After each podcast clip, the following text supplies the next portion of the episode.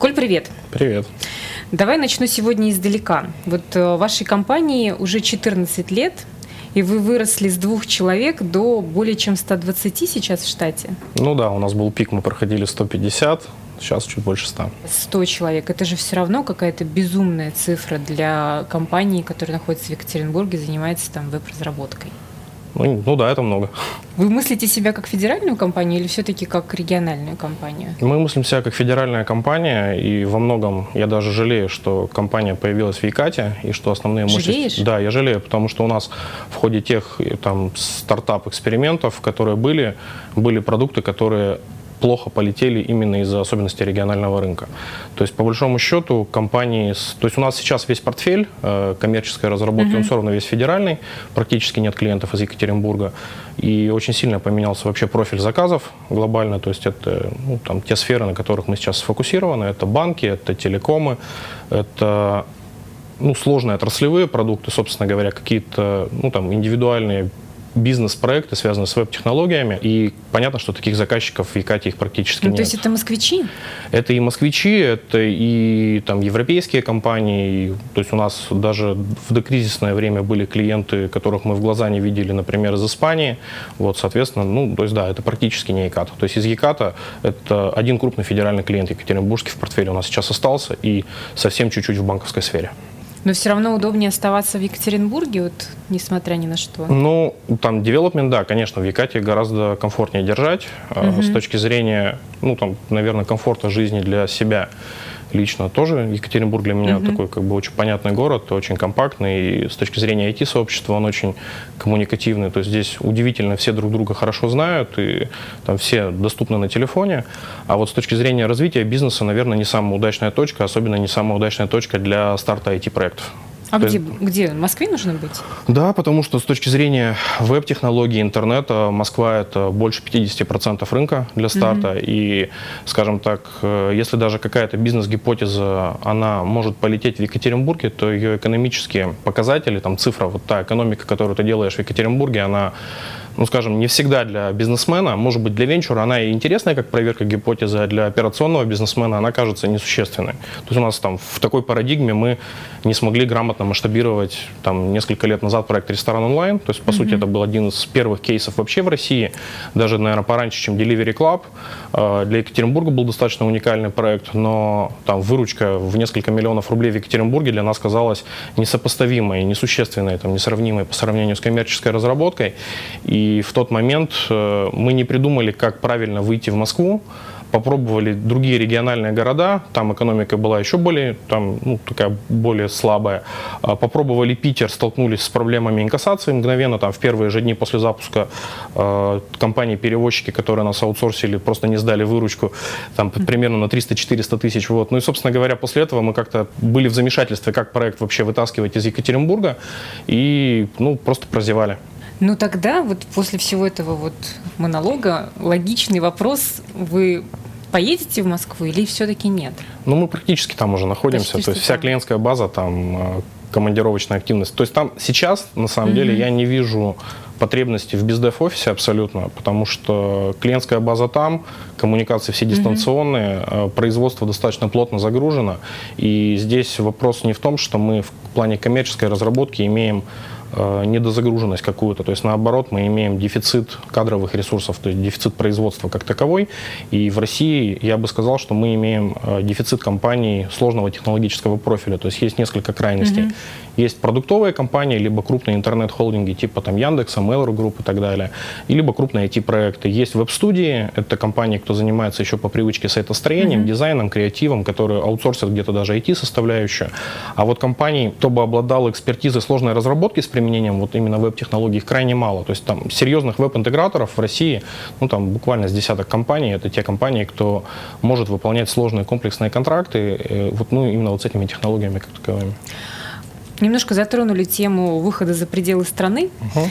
Кажется, что вот сейчас, ну, как раз хороший момент э, туда выходить. Денег в стране, ну, кажется, что не очень много. Ну, не кажется.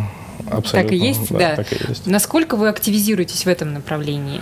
Ну, с одним из наших продуктов мы, ну, вернее, даже с двумя мы проводили э, для себя пробную поездку в страны ближневосточного региона. Это было буквально в январе месяце. Мы пощупали рынок, почувствовали разницу а, в плане рыночного устройства под наши продукты, угу. посчитали... Но ты для... имеешь в виду СНГ, вот как, не знаю, нет, как Островский нет, с его Киргизией или Нет, куда? я имею в виду Арабские Эмираты, а, Оман, угу. Катар, Кувейт. Ну, грубо говоря, если брать а, формат автомобильного рынка, то в сумме вот все эти страны региона, так называемые угу. МЕНА, они э, сейчас похожи по объему на российский автомобильный рынок. Ну, то есть даже на упавший, но вот в сумме они примерно такие же. То есть достаточно большой регион.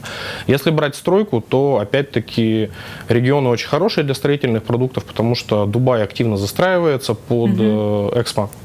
И здесь, э, опять-таки, рынок достаточно интернациональный, поскольку там э, формат реализации недвижимости, он э, скорее инвестиционный, да, то есть это не строительство под себя, это там рентная модель и очень много интернациональных сделок, в том числе и с там, с покупателями из СНГ, из России и так далее. Вот, поэтому мы поехали пощупать этот рынок, понять, как он устроен, как устроена там холдинговые структуры. То есть это была прямо такая mm-hmm. исследовательская поездка, которую надо было понять, посчитали для себя пороги входа э, для этого рынка непосредственно. Ну и, соответственно, там сейчас ну, ведем определенные переговоры с инвесторами на предмет входа в эти рынки. Потому Но ну, что, высокий этот порог? Да, порог высокий. То есть, mm. А в чем э, сложность? Вот? Ну, на самом деле, сложность сейчас, наверное, основная заключается в привлечении инвестиций для компаний из mm-hmm. России, потому что пороги там, входа в эти страны исчисляются ну, там, на двух-трехгодовалый промежуток времени миллионами долларов, и компаниям из России сейчас привлекать инвестиционные деньги крайне тяжело. Крайне тяжело без э, валютной выручки снаружи. Mm. То есть я там, ну, вот недавно даже буквально читал там замечательное интервью э, одного из управляющих фонда Leta Capital, да, то есть они достаточно сильно поменяли стратегию инвестирования в пользу продуктов, у которых есть уже пробная выручка снаружи. Вот, соответственно, а для того, чтобы в этот рынок зайти, там надо побыть хотя бы полгода, то есть туда надо десантироваться, ну и, собственно говоря, в общем-то, глобально все понятно. То есть мы там провели порядка 30 бизнес-встреч в очень сжатый промежуток времени. Это реальные переговоры с потенциальными клиентами, с партнерами, с, с автобизнесом, с недвижимостью, ну и так далее. И здесь нету, наверное, ни, там никакой боязни языковой, э, угу. но в целом вот, ну, как бы ощущение объема инвестиций, оно полностью там все понятно, и сейчас вопрос только где их взять. А какого рода вот иностранные инвесторы могут вкладываться в такие проекты?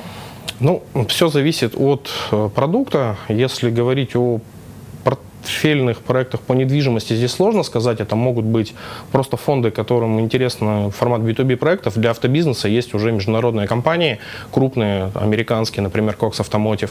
Это крупные холдинги, которые в себя консолидируют IT-проекты э, в сфере автобизнеса, абсолютно разные. То есть от Connected Car до там, веб-решений, до продуктов в сфере безопасности и так далее. То есть это прямо ну, такие стратегические инвесторы. Интересно поговорить вообще про рынок. Да, вернемся в Россию. Uh-huh. Да.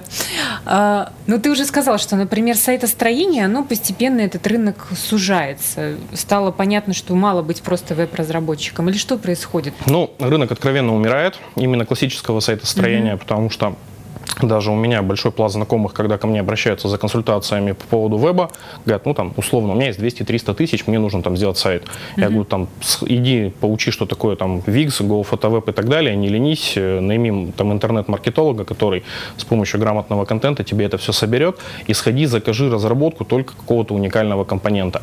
Здесь э, и даже там для своих студентов, например, на бизнес-образование я в основном стараюсь преподавать э, логику следующую, то есть можно использовать использовать как бесплатные облачные сервисы, так и уникальную бизнес-логику, и заказывать стоит только то, там, что имеет ну, вот, реальное бизнес-value. То есть если вы там, какая-нибудь кондитерская, угу. то там, на индивидуальную разработку имеет смысл заказать там, подключение какой-нибудь платежной цепочки записи на там, курсы по обучению э, кулинарному искусству. А, например, основную информацию о о том, что ты делаешь, о своем бренде, о товарах можно собрать на условно-бесплатных конструкторах. То есть заплатить деньги не за разработку, а за грамотный копирайтинг, за подготовку дизайн-материалов и так далее. То есть э, здесь очень важно понимать, что сайт, сайтостроение, оно очень сильно ушло в сторону готовых решений в принципе. То есть вне зависимости от того, используется ли какой-то облачный продукт, либо вы используете, ну, там, условные, э, просто программные наработки, готовые там платформы типа Bittrex. Здесь э, все компании стараются минимизировать ресурс программирования, потому что он самый дорогой, самый редкий, и по большому счету заказчик, он, ну, в общем-то, заказывает даже уже не, не разработку как таковую, а просто грамотную упаковку там готовыми средствами. Угу. А сколько у вас вот, э, какая, какова доля вот веб-разработки, сайтоделания именно сейчас в выручке компании? Можно оценить? Менее процента. Менее процента? Да. Ну, то есть у нас э, сейчас, если брать даже коммерческую разработку, это крупные продукты с использованием технологий. То есть вот последнее, что мы громкое сделали, это там пятый в стране интернет-банк. То есть он был признан mm-hmm. очень авторитетным рейтингом MarksWeb. Ну, то есть вот мы стараемся фокусироваться на подобного рода системах. То есть мы, конечно, умеем делать классный корпоративный веб до сих mm-hmm. пор.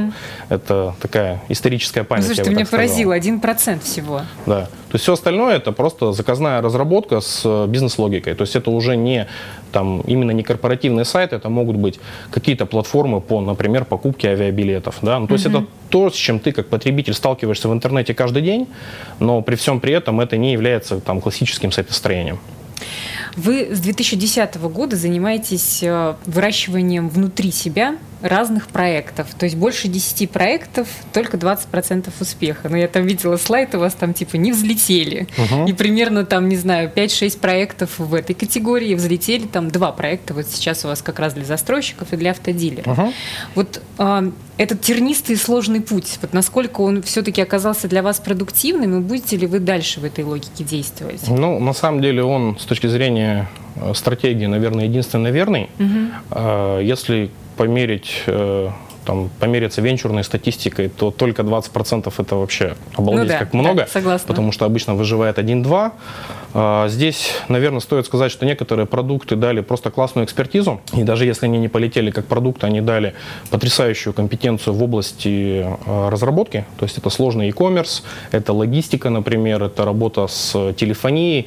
Ну, то есть там свои эксперименты с э, теми же колл-центрами, диспетчерскими нам дали эту экспертизу для сложной разработки как таковой. Для заказчиков да. потом, да. Вот. А, здесь, наверное, стоит отметить, что ни одна идея не была бредовой, и когда мы общались с представителями крупного там, немецкого холдинга Rocket Internet, это угу. ну, достаточно известная такая компания, которая инвестирует, у нее есть свои портфельные проекты в России, например, Ламода, мы нашли примерно по одному там кейсу на то, что мы делали, более или менее. Некоторые проекты мы просто откровенно, я так понимаю, либо не дофинансировали, либо просто нам ну, просто не хватало фокусировки, ну, поскольку 10 проектов одновременно достаточно много, и каждый проект требует такого очень предметного mm-hmm. фокуса. И здесь сейчас, например, там, уйдя в 2010 год, я бы, наверное, количество проектов раза в три бы уменьшил. То есть однозначно мы там тянули бы автомобильный продукт, недвижимость, она так или иначе в портфеле осталась, хотя мы поменяли профиль этого продукта mm-hmm. основательно и провели ребрендинг его. То есть, по большому счету, с тем проектом по недвижимости, которым мы занимались в 2012 году, и сейчас вообще нет ничего общего. Угу. Ну, то есть там вот вообще даже ни строчки кода не осталось. Ну, то есть, вообще. да, за эти пять лет они все совершенно трансформировались. А вот почему, кстати, некоторые, вот ты рассказал уже про а, доставку, например, угу. ну, то есть вовремя, вроде не вовремя и не в том месте, да, это было, а, например, с социальными сетями у вас было много экспериментов, там была лайка, вот, э, и другой еще один был проект. Вот, почему не получилось с этим? Ну, проект Балайка, наверное, не получился по ряду причин. Наверное, я бы опять-таки отметил немножко рынок, потому что геймификация социальных медиа набирала тогда обороты в Штатах. Нам, скажем так, немножко не хватило, э, как мне кажется, усидчивости, потому что изначально гипотеза, которую мы сделали, она прям безумно полетела. С точки зрения ну, метрик... Давай объясним сначала, да. да. Вот, э, то, есть изначально, суть, да. то есть изначально мы вообще начинали в этом продукте с распространения новостей компании. Вот, и не знаю, какого черта нас двинуло обратно в геймификацию в социальные сети. Потому что, когда мы только запустили продукт с распространением новостного контента сотрудниками компании, у нас только на наш... Через их социальные Да, аккаунты. через их социальные угу. графы, то есть вот угу. через э, все возможности. У нас только на наш сайт трафика было плюс 40%. Угу. И при всем при этом, я не знаю зачем, но это было видение нашего SEO в этом продукте, угу. Саши Головина. Э, мы развернулись в сторону геймификации соцмедиа. У нас были очень там здоровские пилоты с э, белым ветром цифровым и так далее, но при всем при этом в какой-то момент мы просто поняли, что рынок в России еще пока слишком маленький, и, наверное, он так и не случился глобально. То есть все проекты, с которыми мы пересекались в тот момент по геймификации, они так или иначе ушли в сторону каких-то ну, таких внутренних мотивирующих корпоративных систем, более тяжелых, хотя успех в этом проекте был крайне близок. То есть у нас были уже потенциальные инвесторы, которые проект хотели вытащить в ну, иностранную корпорацию для проведения сделки.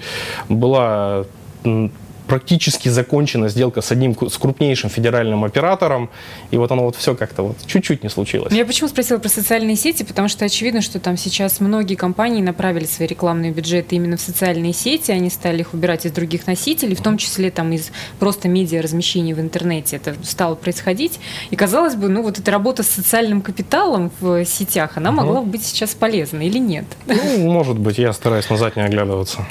А есть какие-то Это новые вот... идеи, проекты, вообще желание что-то еще запускать или нужно работать с тем, что есть? Ну, сейчас, наверное, то есть идеи всегда тьма. Вот угу. мы сейчас э, вспоминая свои расфокусировки, просто их записываем такой в свой творческий бэклог. Угу.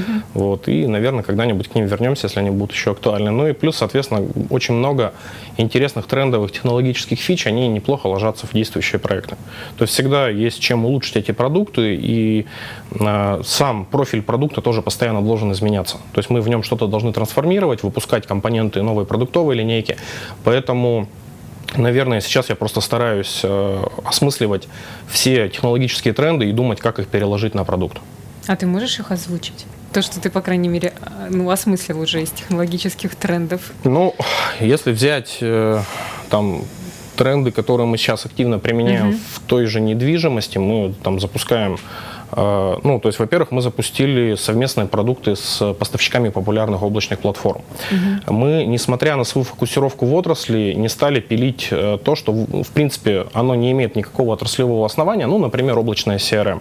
Там, неважно, будь то AMA CRM или Bittrex24, хотя у нас есть внедрение в крупных застройщиков именно этой части продукта собственной, но мы отказались от развития именно этого компонента в пользу просто крупных отраслевых э, федеральных игроков и совместно с ними доработали прорабатываем именно логику, связанную с конкретным застройщиком. Угу. Это первые тренды. То есть это тренды там, делай только то, что хорошо умеешь делать сам, угу. и дай на своем продукте зарабатывать другим. То есть мы принципиально ушли от модели самостоятельного распространения, идем по модели наращивания партнерской сети, на которой, и в рамках которой могут хорошо зарабатывать консалтеры, интеграторы, в том числе и веб-студии, ну и так далее. То есть здесь основной тренд не изобретай велосипеда. Угу. Вот. Когда ты вырастаешь и становишься достаточно большим, очень часто ну, в этой э, фазе компании начинают отваливаться сотрудники и создавать свои маленькие компании и фирмы. Насколько, ну я знаю просто несколько таких историй, насколько там для тебя болезненный процесс